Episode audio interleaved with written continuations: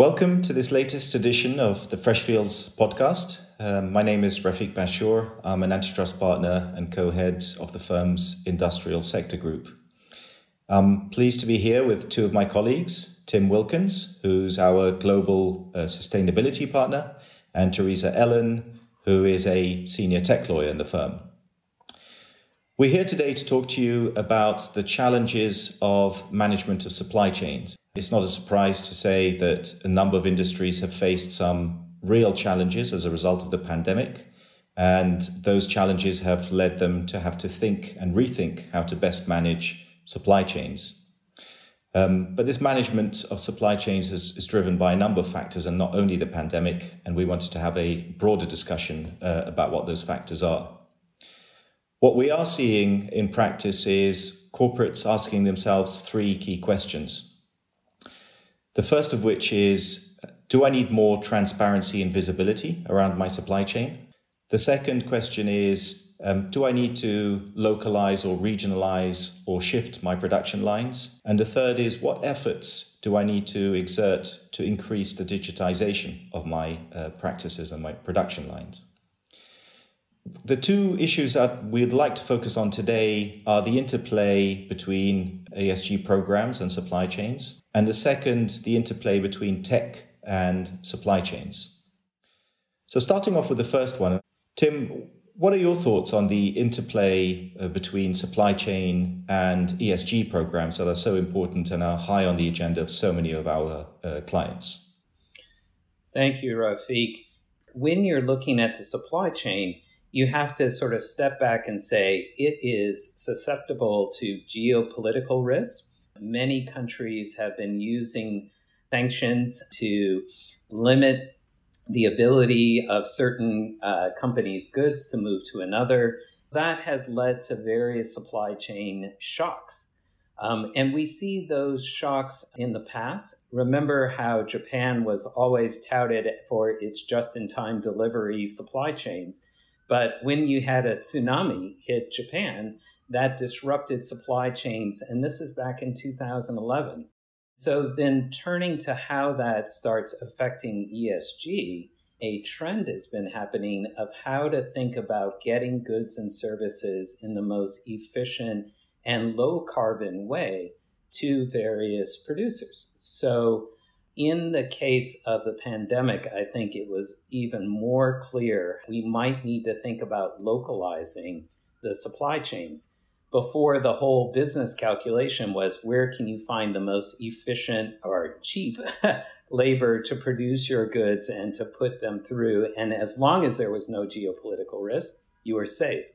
But the broader trend now for companies has been to try to think about it not only in terms of uh, security around the supply chain, but also does that supply chain itself have risks on other ESG factors? And here we're talking about potential human rights issues where there might be child labor or modern slavery use. So I think that it's really important to put it both in the context of corporate business strategy but also to think about the social issues in there. But I'm wondering if Theresa can help us talk a bit about on the European side where we're seeing some actual regulation to um, enforce how we think about that supply chain transparency. Thank you, Tim. Um, and there is indeed a lot of activity going on in Europe, both on a European level as such, but also on national levels. In France, there's already a law in place and then you've got a number of countries planning to introduce a law. To mention Switzerland, for example, there's currently a responsible business initiative put forward by Swiss citizens, and there will be a public vote on it in November. Um, and they are envisaging a quite far reaching regime where they say that there is a legal obligation to actually incorporate respect for human rights and environment in all business activities not only in relation to the, the activities of the companies in Switzerland, but also for activities abroad. What's interesting in this respect is that they then say the obligation is to carry out a due diligence of their own activities as well as their business relationships. And then they also include a liability on that unless the company can prove that they did their due diligence right. Another example is Germany, and they are working on having something passed next year. That one is probably the, the farthest reaching regime, which is currently envisaged in an international context, because they are also thinking about introducing civil law liability. But interestingly, they are also thinking about introducing fines. And that's something which, for example, France hasn't introduced. And there's also currently discussion whether it's only in relation to tier one suppliers or potentially the whole chain down. And that's actually something which could have quite an impact um, also as regards the tr- transparency requirements. And, and Tim, how does that compare to initiatives in the US? So, statewide in California, for example, there's a California Transparency Act, which is passed back in 2010. And it looks and says if you are a company that has gross receipts over $100 million, they are looking to see if you have, and I'll just quote it says, conspicuously and easily understood links in the supply chain to a potential human rights violation. Typically, we're looking again at child labor or um, so called modern slavery. Um, but the local pieces are also interesting if you look at a city level where there might not be a specific regulation in place, but you see cities moving to encouraging the so called circular economy.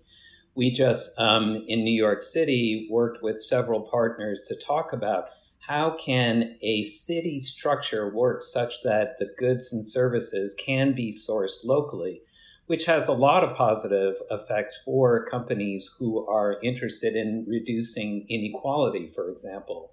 If you have local suppliers, you're much more likely to use local and smaller owned businesses. But the big, what I have to call, Rafique, the $15 trillion elephant in the room in the US is the investor community. So you have seen Larry Fink, who's the CEO of BlackRock, make many important pronouncements to say, we are looking as an investor at your supply chains to see how robust they are, but also how transparent they are in making sure there are not these type of human rights violations. And they will move their money out of companies that don't have that type of rigorous supply chain. So um, the forces in the U.S. are strong, but not coming from the federal level. Yeah, it's interesting because this has two angles to it. To my mind, there's there's obviously the ethical angle, which comes first, and then there's the business angle, which is uh, very much linked into what you mentioned, particularly for public companies that are out there to seek financing. And where do they get that financing from if they're not compliant and not seen to be doing the right thing? I mean, we've also seen some initiatives in Europe of governments um, wanting to localize the supply chain of a particular product and therefore also granting certain uh, subsidies for um, the production to be localized, which is opening up certain opportunities for um, for clients that are looking into that. So, so I think it's a it's going to be a very um, interesting few years uh, ahead of us in terms of how these various thoughts develop into um, into laws and how to compare the developments of these laws from one country to the next um, because you could end up in a world where there's a certain amount of forum shopping as to where to place your production. I think that the second topic um, that we wanted to tackle today is again the interplay between uh, digital, the digitization world, um, and um, and supply chains. And Theresa, maybe I'll I'll kick it off with you now. Um, maybe a, a bit of an introduction from you as to how do you see the interplay between the two topics. Thank you, Rafique. The interesting thing is, when talking about digitization and supply chain, you could ask why now? Um, the discussions have been taking place for a number of years already. And supply chain organization was already the subject of um, data exchange agreements for quite some time already. Companies now exchange the data and documents such as orders or invoices in a standard format instead of using paper or potentially incompatible formats. However, it's surprising to see how much still is done manually uh, without digital equipment. So, for example, We've seen quite a few examples where the matching between carrier and freight is still done using pen and paper and post-its. Especially if you compare B2C and B2B, every one of us who orders something can track everything. But if you then see on the B2B end in the supply chain organization, you only have 20% visibility. And that I thought was staggering. And so there's currently not full penetration of digitization, and it's only a very fragmented landscape. And to, to drive that point home, only two years ago, actually, only two out of 10 companies had even started to digitize their supply chain. And then on top of that, now came the pandemic, which then resulted in disruptions and in some cases even in complete collapses of supply chain organizations. And so this has actually shown companies that digitization is no longer optional. And so now we're talking about predictions that say that by 2023, at least every second large company will be using some sort of artificial intelligence or advanced analytics in their supply chain organizations. And to be honest, I think that's even a very modest prediction from what we are seeing now, a company struggling. So I wouldn't be surprised if that number was a much higher when we are actually in 2023. I was, I was just going to say that I think the pandemic has clearly accelerated the pace for digitization. Um, we've seen it across lots of industries, and we, there, there, are many, many articles out there about the pace that, of digitization. So, at least a silver lining from the pandemic. Yeah, that, that's so true. We're even seeing private equity investors who usually one would think have a shorter term interest in analyzing, doing the due diligence, has digitization happen in the supply chain, et cetera, actually quite rigorously testing those issues right now. Mm-hmm. Um, and the other major group is insurance companies. So here in the US, we had the wildfires and everyone is wondering how insurance companies are now going to start calculating the risk around that. And unless it's pretty clear that there's a very sophisticated, hopefully digital way of tracking goods and the like, um, the insurance companies are going to just start pulling back and saying your business model in that particular operation flow is not insurable.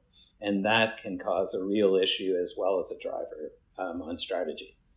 I think that that is very true, Tim. And, and I think that the reason for that is that we've got two key issues manufacturers are facing and also the investors and insurers are looking at.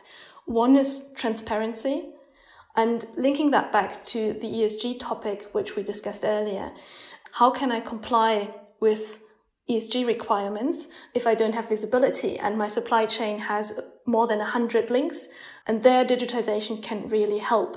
And so that's something what then insurers and investors are looking at.